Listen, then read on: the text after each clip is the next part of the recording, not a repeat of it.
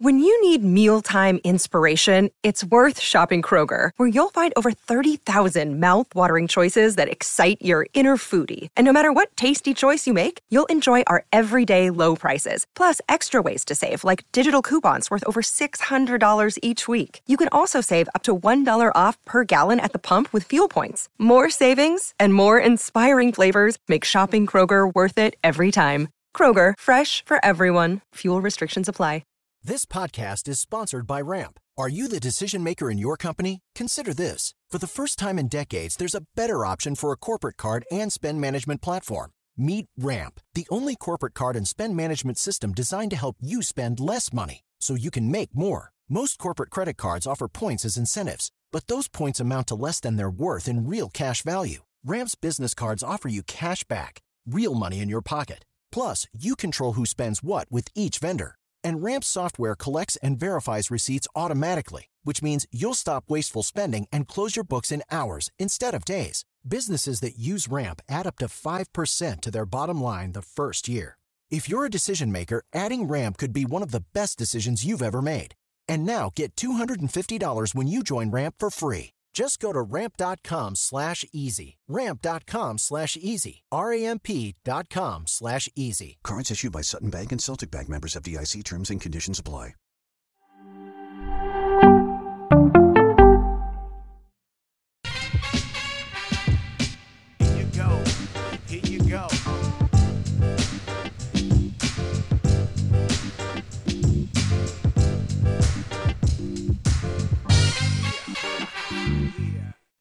Blame is the nothing personal word of the day.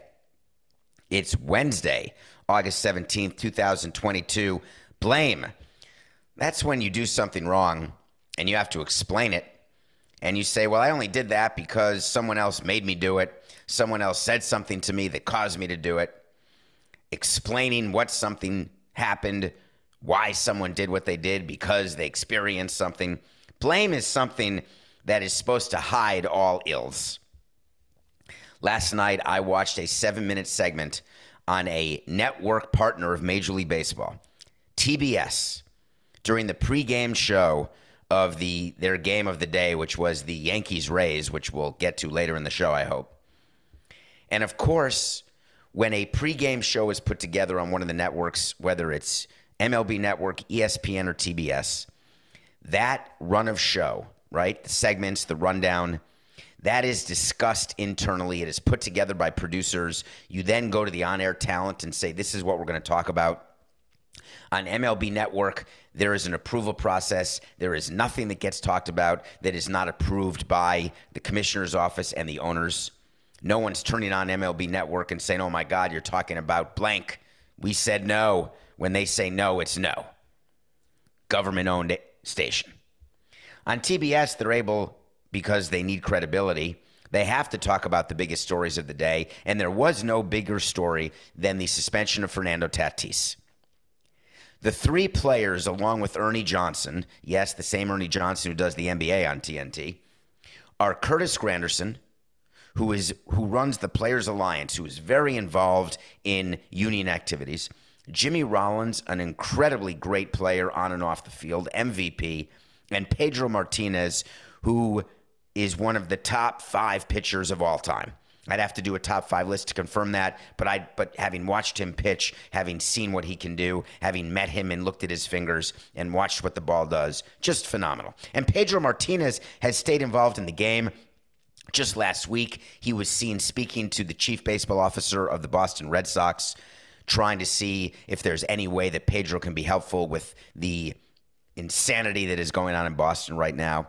Major League Baseball and the commissioner is in touch with Pedro Martinez. He is an icon. He is a Hall of Famer. He is someone who has a good head on his shoulders, who understands the game.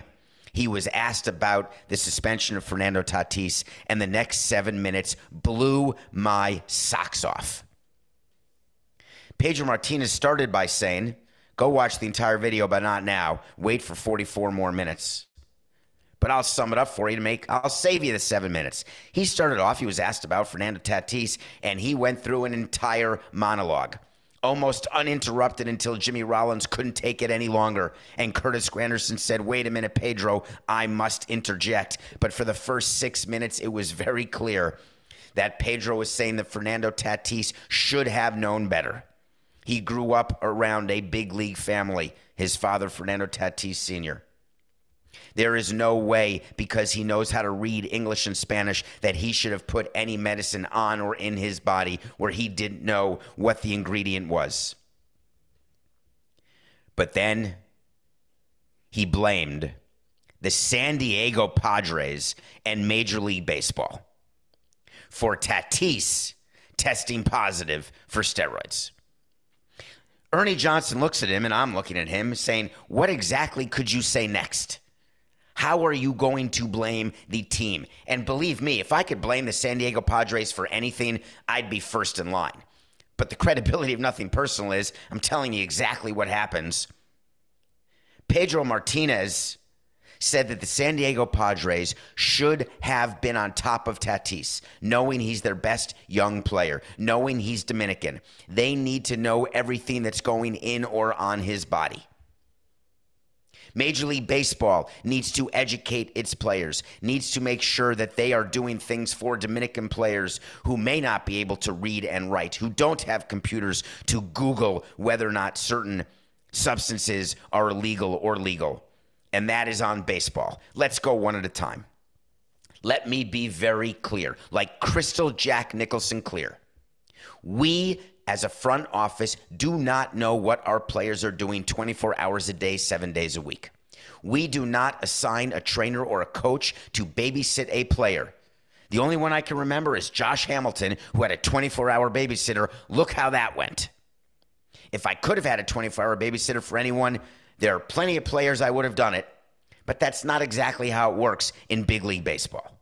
The players come to the ballpark. You count on them to go to the trainers when they're sick, when they don't feel well, when they're injured for rehab. You are on top of their rehab because they come into the ballpark or they go to your spring training site and they have supervised rehab, whether it's their arm, their shoulder, their knee, their toes, their head, whatever it is, we are supervising their rehab. We are diagnosing what they have. We are letting them get a second opinion from a neutral doctor. Then we come up with a treatment plan that includes the player, the agent, the union. Everybody knows what we're doing. But then they go home. When we tell players to lose weight and they go home and order McDonald's, we don't know until they weigh themselves again and say, wait a minute, you're not losing weight. Are you eating McDonald's? No. Okay. We have no way of knowing. Now, of course, some players order McDonald's in the clubhouse, and then we have a way of knowing. But when they're at home, how do we know? When players are supposed to take medicine, we tell them when to take it, how often to take it. We we what's the word? We we siphon out the number of pills that are required, when shots are supposed to be given. We administer it in the training room or at the spring training facility. There is nothing for the player to do related to needles or sprays or shots or creams or clears, nothing that they do at home. Do we ask them to sleep with a wrap on their knee and sleep on their side and sleep on their back? Try to go to bed early. Keep your arm in the sling when you shower. Put a plastic bag over it when you're recovering from Tommy John. We'll talk about things that you should be doing at home. But we're not wiping your back. Pedro Martinez claiming that the Padres somehow needed to know that Fernando Tatis was going to treat his ringworm with Clobestol, Clostebol. I'm probably saying it like cavalry and cavalry, whatever the word is, is the single most unreasonable thing I've ever heard a player say. And for me to say that is saying something. And then on top of that, Ernie Johnson didn't let him get away with it and said, Excuse me, what do you mean? And Pedro then said Dominican players do not have the advantages that American players have. They don't have a players alliance, which made Curtis Granderson say, Well, Pedro, maybe you could start the Dominican Players Alliance. Players Alliance as a way to protect players. Dominican players are doing anything they can. They don't speak English. They don't know how to read. They don't know what's in ingredients. we tell our Dominican players, we've got a training staff in the Dominican, and we tell them, don't put anything in your body without bringing it to the field first. And we say it in Spanish. They don't have to read, they don't have to write, they don't have to think. It is clear as day. But why do more young Dominican players test positive anecdotally than any other type of player? because what do they have to lose? And there's nothing we can do about that. Yes, we take young Dominican players. Yes, we secrete them away and hide them until they're old enough to sign. Yes, we put them into academy and pretend to teach them English and other skills, but we're just trying to get them good enough to bring them over to the U.S. on a visa on an H1NB, I think it was called that, an H1B visa, to get them over to the U.S. into our facilities so we can really watch them and develop them and see if they can be major league players. The percentage of Dominican players who are in the academies in the Dominican who make it to a major league roster is de minimis. The percentage of Dominican baseball players who even get drafted in the international in the uh, and signed uh, internationally and make it into academy is also de, min- de minimis. So these young Dominican players say to themselves, "Listen, I have nothing." I have a chance for the riches, the American dream of Major League Baseball. I'm going to do performance enhancing drugs. If I get caught, I get caught, but the majority don't get caught. And that is their best chance to show the U.S. baseball side hey, I'm good. I can throw 97. Bring me over to the States. Allocate a visa for me. Let me into spring training. Bring me up to the Florida State League. Give me a chance at a career. Get me to America. We've told you from the beginning that all of the nonsense that is spewed by Major League Baseball about how they take care of the Dominican players, the Marlins who stood up and said, We've got the greatest program in the world, not under me, where we are teaching them all these great skills that they can have if they don't make it. We're making them learn English, and all the other teams who say they're doing it, it is eyewash. It is eyewash to protect the fact that we are doing nothing other than exploiting these kids because the cheapest way to get talent is through the Dominican. That is the biggest payoff you can have. You spend a very little and you get a big return. It's the same thing you do in your business. The more money you can make means that you're spending less and have a higher profit. That's what Dominican players are. So Pedro Martinez says these these players, of course they're going to test positive because they can't read. No, they're testing positive because they know exactly what they're doing and they're trying to make it. But that's not the story of Fernando Tatis. Fernando Tatis grew up in a big league family. One. So what that his big league father did steroids? Doesn't matter. Two. Fernando Tatis signed a multi hundred million dollar deal. This is not a normal young Dominican player, a teenager. This is an established major leaguer who knows the exact protocols. Pedro Martinez acknowledged that Fernando Tatis would know the protocols, that he should have known to go to the training staff. Any one of the 17 training staffs, all of the secret training staffs that the Padres have, he could have gone to any of them. And they all would have said the same thing no, do not take that. You will test positive. He didn't go to the training staff. Fernando Tatis is a liar. He lied about his motorcycle injury. He lied about what steroids he took and why he took it. His teammates called him out. Pedro Martinez was very clear saying he made a mistake. I don't want to give him an excuse. However, the Padres still should have known. Explain to me how me as a front office, as a team president, what do you want me to do? I understand. Should I hire 26 people whose sole job is to be the chauffeur and then roommate of all the players?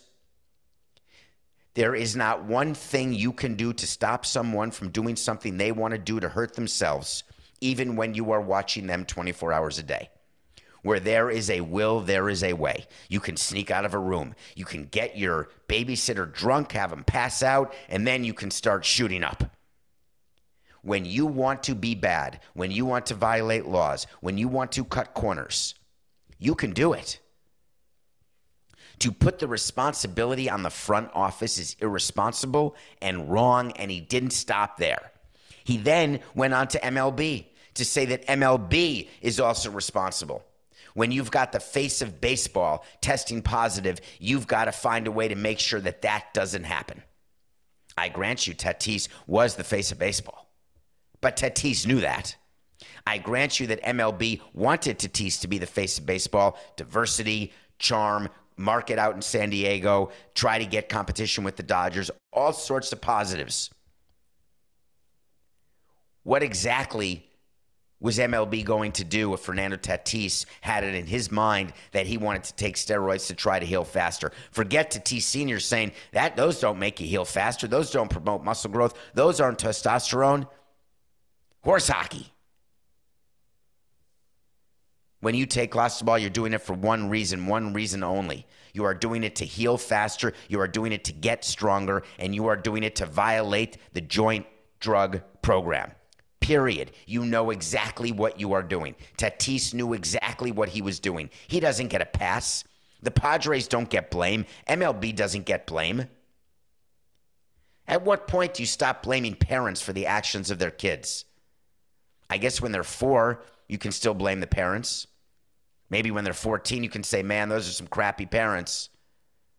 But I guess when the player attains majority age, when you're over 18, when you can be tried in as adult, when you're treated as an adult in our criminal justice system, when you understand actions have consequences, I don't know how you keep blaming parents or GMs or presidents or commissioners. Curtis Granderson and Jimmy Rollins did not let Pedro get away with it. Pedro stood down as it related to excusing Fernando Tatis, but stood up as he agreed and doubled down on the responsibility of the team in the league. The league's going to have to give Pedro a call, by the way. The league uses Pedro as an ambassador. They cannot have Pedro saying that. It cannot be out there. The next time Pedro is on the air, you want to hear a wait to see? I'll give you a wait to see right now, Coca. An unscheduled wait to see. This will be addressed again by Pedro the next time he is behind the microphone in a pregame show. I don't know when that is. I don't know when the next TBS game is. Coca will be able to figure it out. But Pedro will have to say something because he's going to get a call from not the deputy commissioner. He's going to get a call from the commissioner. He's going to get a call from other players in the league. And he's going to have to further clarify his point and absolve anybody on the team, anybody in the front office, anybody in the league from any sort of blame. And Fernando, by the way, if you've got your cell phone still working, you should call Pedro and suggest that he not take heat for you you should own and take responsibility for what you did instead of having all players, former and current, talk for you, where you've disappeared after your one statement saying that you're completely devastated that you can't be with your team. Well, if you're completely devastated, then maybe you would not have used steroids. So now the front office has to deal with all sorts of collateral damage for what Tatis did, forgetting the fact that the Padres have lost two in a row to the Marlins now. The Padres are clinging to a playoff spot. I think they're one game up on the Brewers, who beat the Dodgers last night. God, the ultimate irony of the Padres missing the playoffs. It's so good. It's so good. It's like a dream come true. But when something happens to a player like Tatis, it also leaks to the business side, and one of you had a question about it.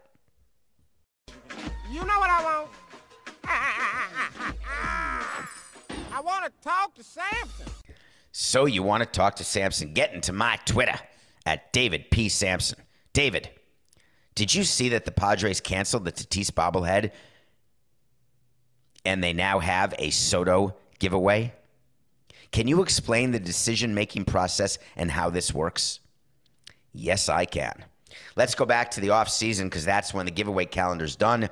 The marketing people get together, they come up with a plan with the sales department. They look at the schedule, which comes out internally. You get your first draft in July. So the marketing and sales department starts looking at different game times with the baseball department. When is there a getaway day? When's there an afternoon game that has to happen? When is there a night game? When are our best opponents? And then you figure out with the finance department how many people you're going to project at each game. Where can we have the biggest impact with certain giveaways? Then the marketing department comes up with the hip giveaways, and then the sales department sells those giveaways as part of corporate sponsor packages. And everybody gets together and they come up with the giveaway calendar. It becomes a big deal when you announce it, but it's all done before the previous season even ends, the giveaway calendars are done for the next year. We always used to have to tell our baseball department, uh, we would always tell our marketing department and sales department, hey, you're doing a calendar. All right, put these three players in the first few months because they're likely to be traded at the deadline. They may not even make it through the offseason. This guy put in August because we're not getting rid of him no matter how crappy we are. So the baseball department would actually choose the order of the baseball calendar. We would look at the giveaways. If we have a bobblehead of a player who we know there's a chance won't be here, we're going to have the bobblehead done early. So we're doing all sorts of things. We're working together because we're a collaborative team. Fine. They get together off season. They're in the Padres. They're doing a Tatis bobblehead sometime in August, and it's brilliant. The baseball department says, "Great, no worries." When is it? September seventh. All right, whatever. Is that really critical to the story that you just had a yell in my ear? September seventh, not August twenty second. Does it really matter? For crying out loud! I don't even know what I was saying. All right, I guess we're going to break. Wait, did we finish the Tatis thing? Did we even talk about? No. Okay. So it's September 7th, and that's planned exactly how it should have been in the offseason because you honor Tatis with the bobblehead in September because obviously he's on a 13, 14 year deal. Tatis isn't going anywhere. Makes perfect sense. You're sure as hell not putting Eric Hosmer in a September bobblehead or Wil Myers in a September bobblehead because the Padres have been trying to trade them for about four to six years. So Tatis tests positive for steroids, gets suspended. Here's a little nugget. The September 7th bobbleheads are already in the ballpark in San Diego. The bobbleheads come from China and they come early. They come in huge boxes, and there are places when you build a stadium where you store your giveaways for the year. There are trucks that come in, there are forklifts, they put the bobbleheads in, whether it's 20,000, 25,000, 15,000, doesn't matter. You put them in the storage room, sort of last in, last out, first in, last out. FILO. So the first giveaways put into the storage room are the last ones out because those are the ones in September. And then the last bobble, the last bobblehead or the last giveaway put into the huge storage room is the first giveaway of the year. Because of course that makes sense from an inventory standpoint. So then the Padres get together right after there's a suspension, and they go to the team president and say, "What do you want to do about the September 7th bobblehead?" Guess who the first call goes to? It goes to the sponsor of the bobblehead every single bobblehead has a sponsor, and often you've got an outfield wall sign, you've got two commercial spots during radio, two commercial spots during the TV broadcast. You've got one page in the yearbook, you've got one community appearance that you sponsor, and you've got one giveaway. Put that all together, add four season tickets, and you've got yourself a $250,000 sponsorship. You go to that sponsor and say, hey, We've got a Tatis bobblehead. It's all done. Here's your name. What is your view? Before we tell you what our view is, are you okay being associated with Tatis and doing this bobblehead on September 7th? The answer will be every time no. Replace it. We're not going to pay for it to be replaced, but under our contract, we have the right, if there is a suspended player, or if there is a traded player, or if there is something where a player acts in a certain way against a morals clause, that a sponsor can say, we don't want to be associated with that player anymore. The bobblehead sponsor, whoever it is, tells the Padres, eh, we're good. Don't want it. The Padres cannot get their money back on the bobbleheads. They've already paid for them. You can't return the bobbleheads the Padres got together and said, We cannot honor Tatis. Our sponsor doesn't want it. And we want our fans to know that we take steroids seriously and we are pissed as hell at Tatis. We don't have any Soto giveaways. We just got Soto. Our giveaway calendar's done before the season starts. He's a trade deadline acquisition. Boom. This is easy. We'll do a bunch of shirts. You don't do bobbleheads of Soto. You can't get them done in time. But it's very simple that you just do shirts. Petco is the sponsor of the bobblehead. That's part of their naming rights deal. That's perfect. You get certain signs, you get certain mentions, you get certain giveaways, you get a suite, you get tickets. That's why when a naming rights deal comes out, you never really know how much is for the naming rights. Total side note story here. When you've got a deal, let's say the Mets deal with Citibank is $20 million a year. And when that game, when that deal came out, everyone said, "Oh my God, the Mets got 20 million for their naming rights."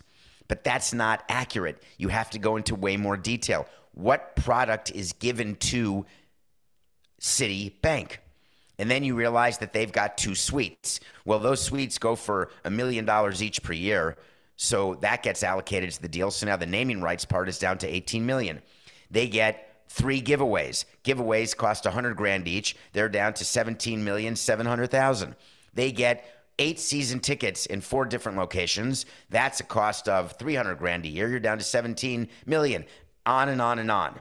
And then you realize you get to a point, wow, the naming rights part of it, they get an outfield wall sign, they get a behind the plate sign. The going rate for behind the plate is two million a year. The going rate for an outfield wall sign is a million and a half a year. Before you know it, the naming rights of the stadium, right, is 12 million. So I'm here going after 20 when in fact I should have been going after 12. But suffice to say that we can be very secretive about how we explain to you what our deals are to make us look even better. Every team does that. They want to announce the biggest possible number so that they believe and you believe that these companies are really investing in this team. They're really behind this team. They really want to name that ballpark. So the next time you see a naming rights deal, make sure you ask for the details because what you have left, that's actually for the naming rights deal.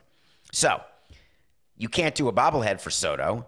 No chance. You can't do any sort of knickknack. They're all made in China. They will not get here by boat fast enough.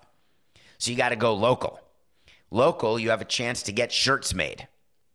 So all of a sudden, the Padres announced that there will be a Juan Soto City Connect jersey giveaway on September 7th.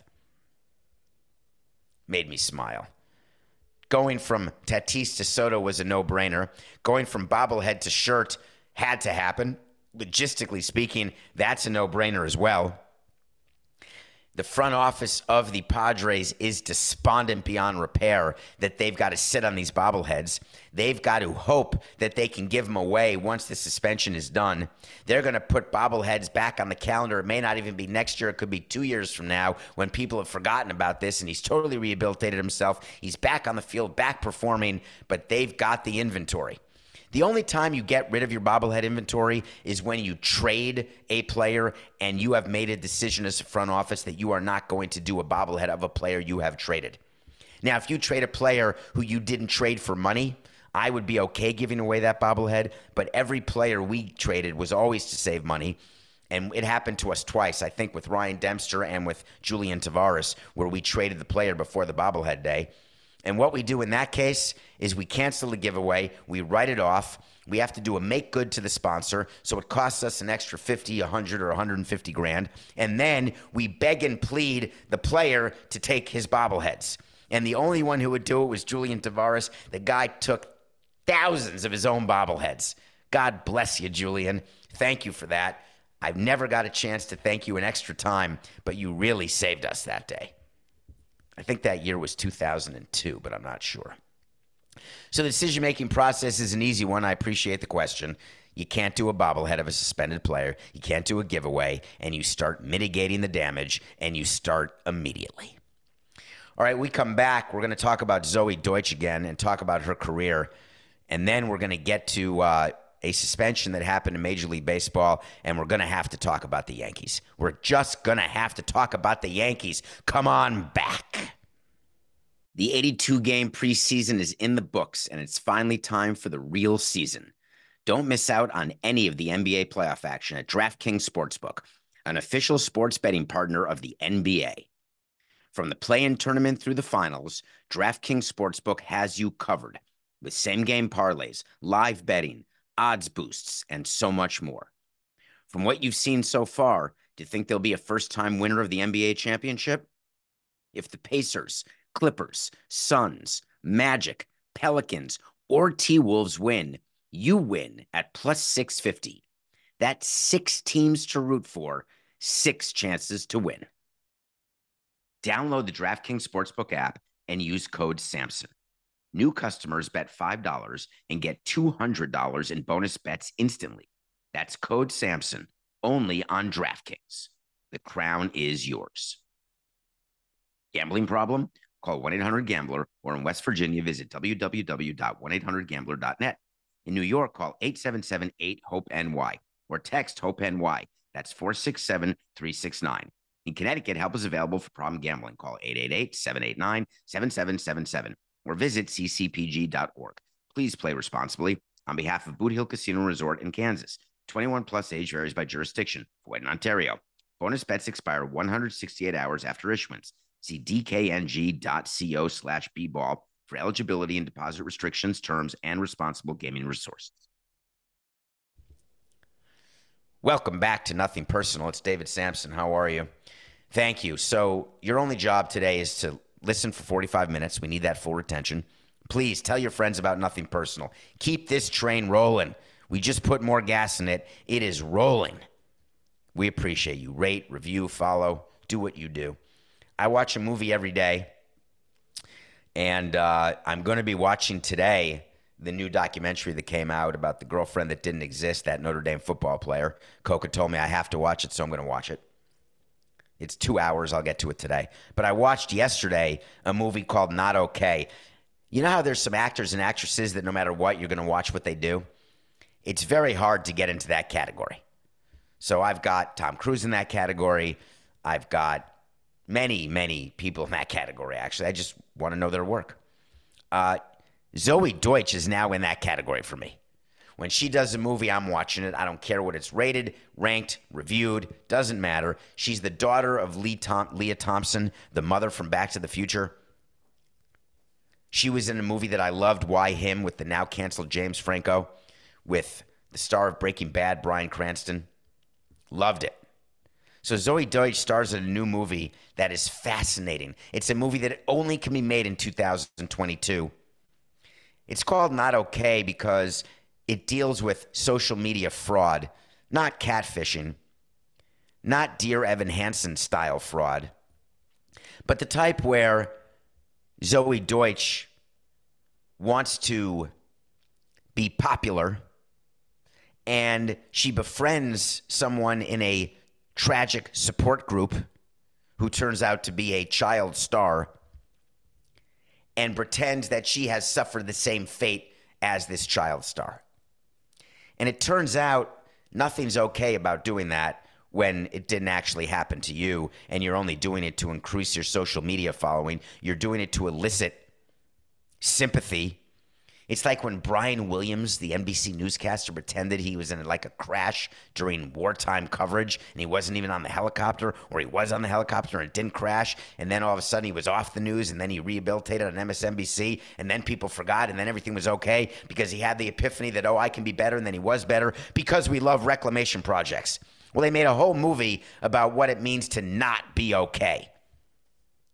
And that is the theme of the movie because that is one of the social media buzzwords, I'm not okay. I like that in this day and age of mental health awareness. I think one of the things that people do, and they do it way too often, how you doing? Fine. What's going on today? Nothing. You okay? Yeah, I'm okay. Well, you just learned nothing about your friend, about your partner, about your employee, about your employer. That puts the surf and surface I love doing that to people. It's so disarming. Coke and I do this all the time. Hey, how you doing? I don't want Coca to say fine.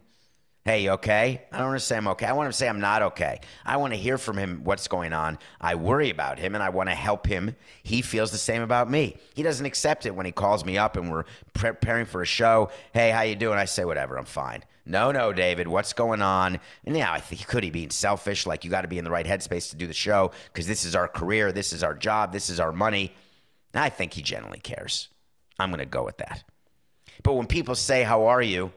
sometimes you should actually answer and notice how incredibly uncomfortable it is when you do answer. I love doing this. Hey, how you doing? Well, the following five things are going on right now in my head. I've got a situation at home. My child does this, my spouse does that, my friends do this, my work does that, and I'm really trying to workshop all these different situations. Any suggestions on any of it? And the person looks at you and says, Whoa, um, I thought you were just going to say fine. This movie is about the ability to not say fine. What happens when you don't say fine? What happens when you say you're not okay? What happens when you do something that's not okay? Check out the movie. It's okay. Correction. I, I said the word wrong. It's over, okay? I get it. It's cavalry, not Calvary. I said it wrong. Okay? Are we good? Can we can we stop with all the tweets and all the DMs? You try talking 45 minutes and saying every word wrong or right. Okay. Let's talk about Rodolfo Castro. Remember that name? He's that player who was sliding into third base and his cell phone fell out of his pocket. Did I have a wait to see about him getting suspended, Coca? I must have, because I knew it. Check that, would you? Rodolfo Castro yesterday was suspended one game for having his cell phone on the field. Michael Hill is in charge, the man I used to work with for all those decades. He's now in charge of on field operations. I thought I did have a way to see, Coca. I think you're wrong. Someone tell me if you're listening to this show if you remember a way to see that this guy's going to get suspended. It had to happen. Now, Coca does keep track of every single day, so I tend to believe him because I don't keep track. And frankly, I can't remember from one show to the next what I say without you telling me what I said. Why would this player get suspended for a game? Do you think this young player was using his cell phone to somehow video signs, catcher signs, and relay it to his clubhouse? Do you think he was using the flashlight on his phone? Was he texting anyone? I told you what he was doing. He may have been texting some people in the stands. He was clearly not stealing signs. He forgot his phone in his pocket. But the reason I told you Mike Hill had to suspend him is with all the stuff that went on with electronic device usage, from Apple Watches used by the Yankees and Red Sox to cheat, to garbage cans used by the Astros to cheat, to the nightmare that was the late 2010s. The next person who had any electronic device, even if accidental, was going to be made an example of. It didn't matter. They took the time to interview Castro because that's what they do at Major League Baseball. They interview the player and say, Excuse me, what were you doing with your phone? Were you doing anything nefarious with your phone? No, I swear to God. I don't mean nefarious on your personal life. Were you doing anything nefarious as it relates to the game? I'm sorry. Nefarious? Nah, not really. I'm mortified. I can't believe it. It's a nightmare. I shouldn't have had it. Wait, is that what I was supposed to say, Derek? Yes, that's what you say. Say you had no idea it was in there. You'd never go on the field with a phone. Yes, Mike, I would never go on the field with a phone. I would never do anything to hurt the integrity of the game.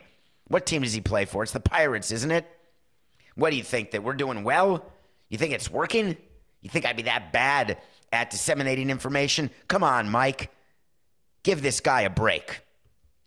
Mike hears it, goes back to Rob Manfred, Dan Halem, says, hey, he didn't do anything.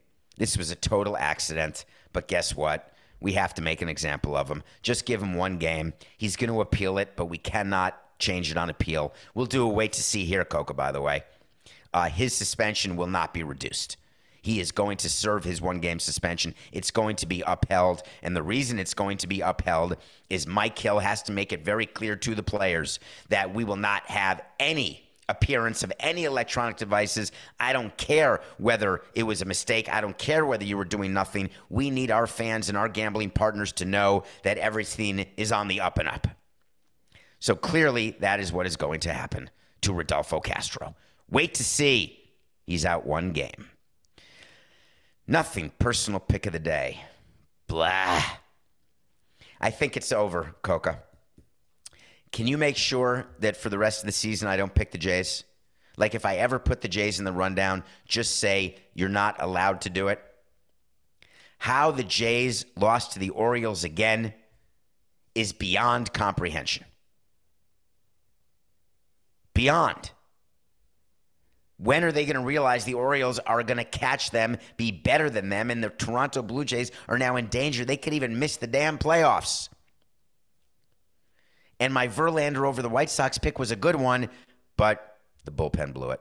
0 and 2 or 85 and 69. Still 16 over, but that hurt. I wanted to get to 20 over. That's what I was doing, right? When you're 18 over and you pick two games, you want to get to 20 over and roll from there. Now I'm back to 16 over and I'm only going to do one game. And this game is an interesting one. The Brewers Dodgers series has been something. The Brewers won the game last night. The Dodgers, best team in baseball, had won 12 in a row, lost to the Royals.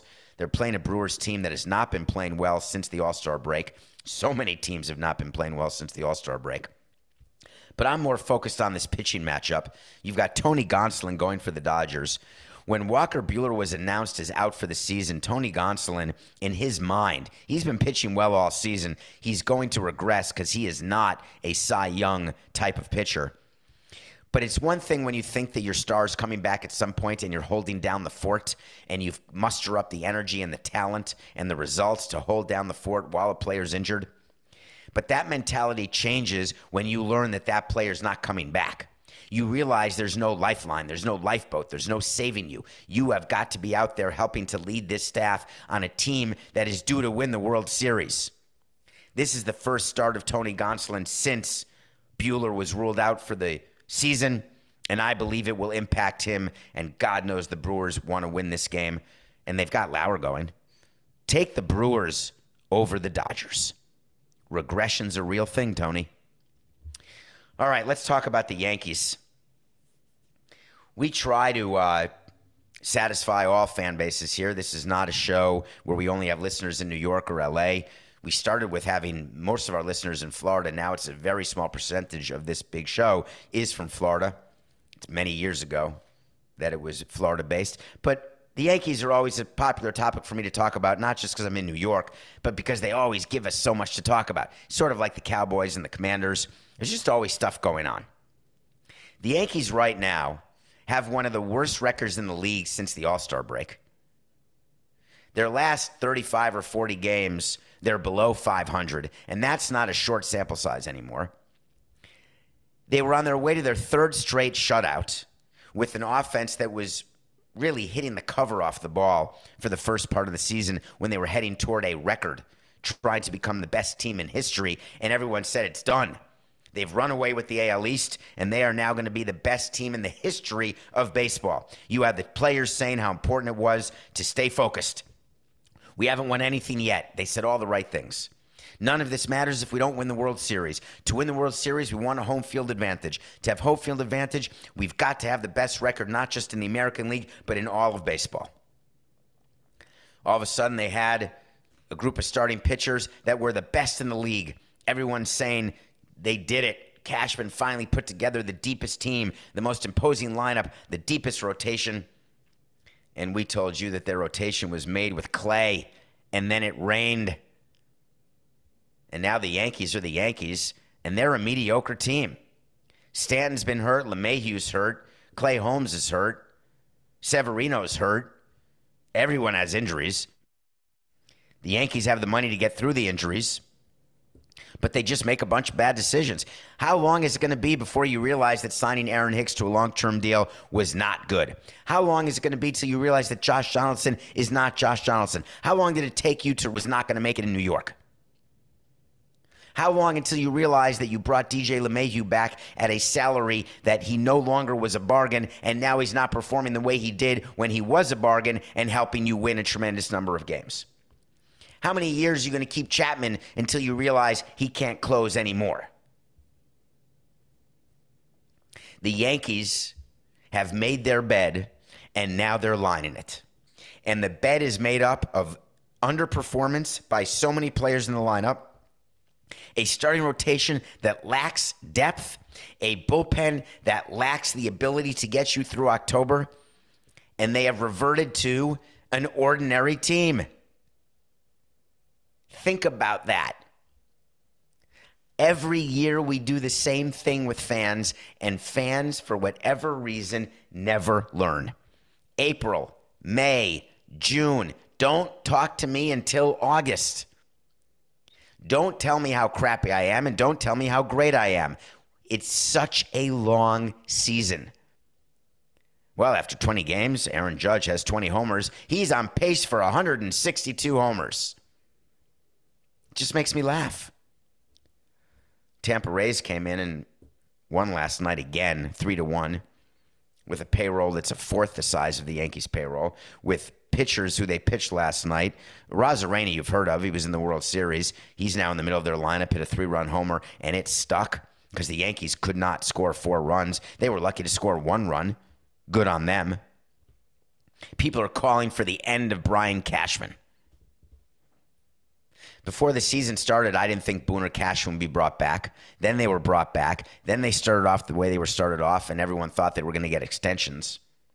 What do you think Hal Steinbrenner is thinking right now? Because as calm as he wants to appear to you, the fan, there are meetings going on in the front office between Hal Steinbrenner and Brian Cashman, between Hal Steinbrenner and Aaron Boone, all three of them together between Hal Steinbrenner and people not working for the Yankees who he counts on for advice. And he's asking the same question Is this the Yankee team or was that the Yankee team? When you've had a season that is so not inconsistent, because when you have an inconsistent team where you go three and seven one week, seven and three the next week, three and seven the next week, seven and three the next week, it's very hard to know who you are. It's very hard to get down and talk to those players and try to understand the mentality of how they keep going up, down, up, down over a short period of time. But when you've got a team that is up, up, up, they're eight and two, seven and three, eight and two, nine and one, eight and two, seven and three, one, six and four, no big deal, back to eight and two. And then all of a sudden they fall off the cliff and they go back to two and eight, three and seven, two and eight, four and six, three and seven, a six and four. When that's the story of your team, you don't know what kind of team you have. During August is the time you are starting to look at next year.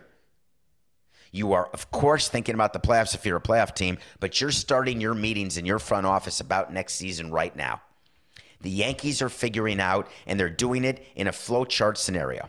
If we get to the World Series and win, okay, then we know that we were the April, May, June team, and we are going to bring it back, and we will overpay for Judge, and we will figure this out. If we get eliminated in the wild card round or the division series, then we are the July, August, September team and we've got to make significant changes. Whether it's releasing players, trading players, not re signing players, it's obvious that the way we make up our team is not leading to success in October. And the discussions are happening now. And the Yankees are players are not doing themselves any favor. They're making it really easy for the front office to say, uh oh, the beginning was the mirage, not now. But there is still time. So for Yankee fans out there, look for a turnaround and always say tomorrow, tomorrow, tomorrow. Once it starts, we're going to be back and we're going to roll right into October and through October. If that tomorrow doesn't start in the next two weeks, September is not enough time for that sort of roll to begin. I guess we'll have to wait to see. We didn't get to Simmons again. How does that even happen? Ben Simmons, the 76ers player, two days in a row. He settled with the Sixers. We have to talk about how he settled his grievance. The Sixers are going to pay him an amount of money when he didn't play because of mental health or because he just didn't want to play because his feelings were hurt. But of course, it wasn't going to go to arbitration. They settled. Yeah, we'll get to it. It's just business. This is nothing personal.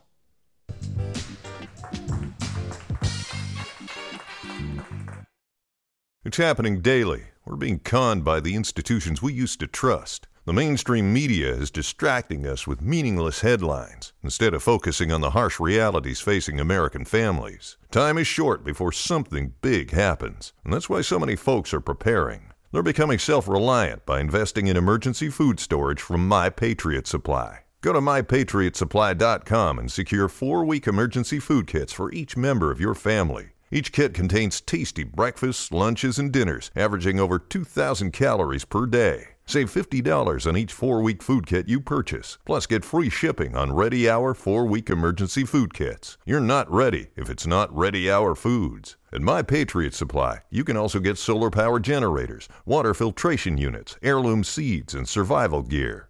Order by 3 p.m. and your unmarked boxes ship the same day. Shop MyPatriotSupply.com today. MyPatriotSupply.com.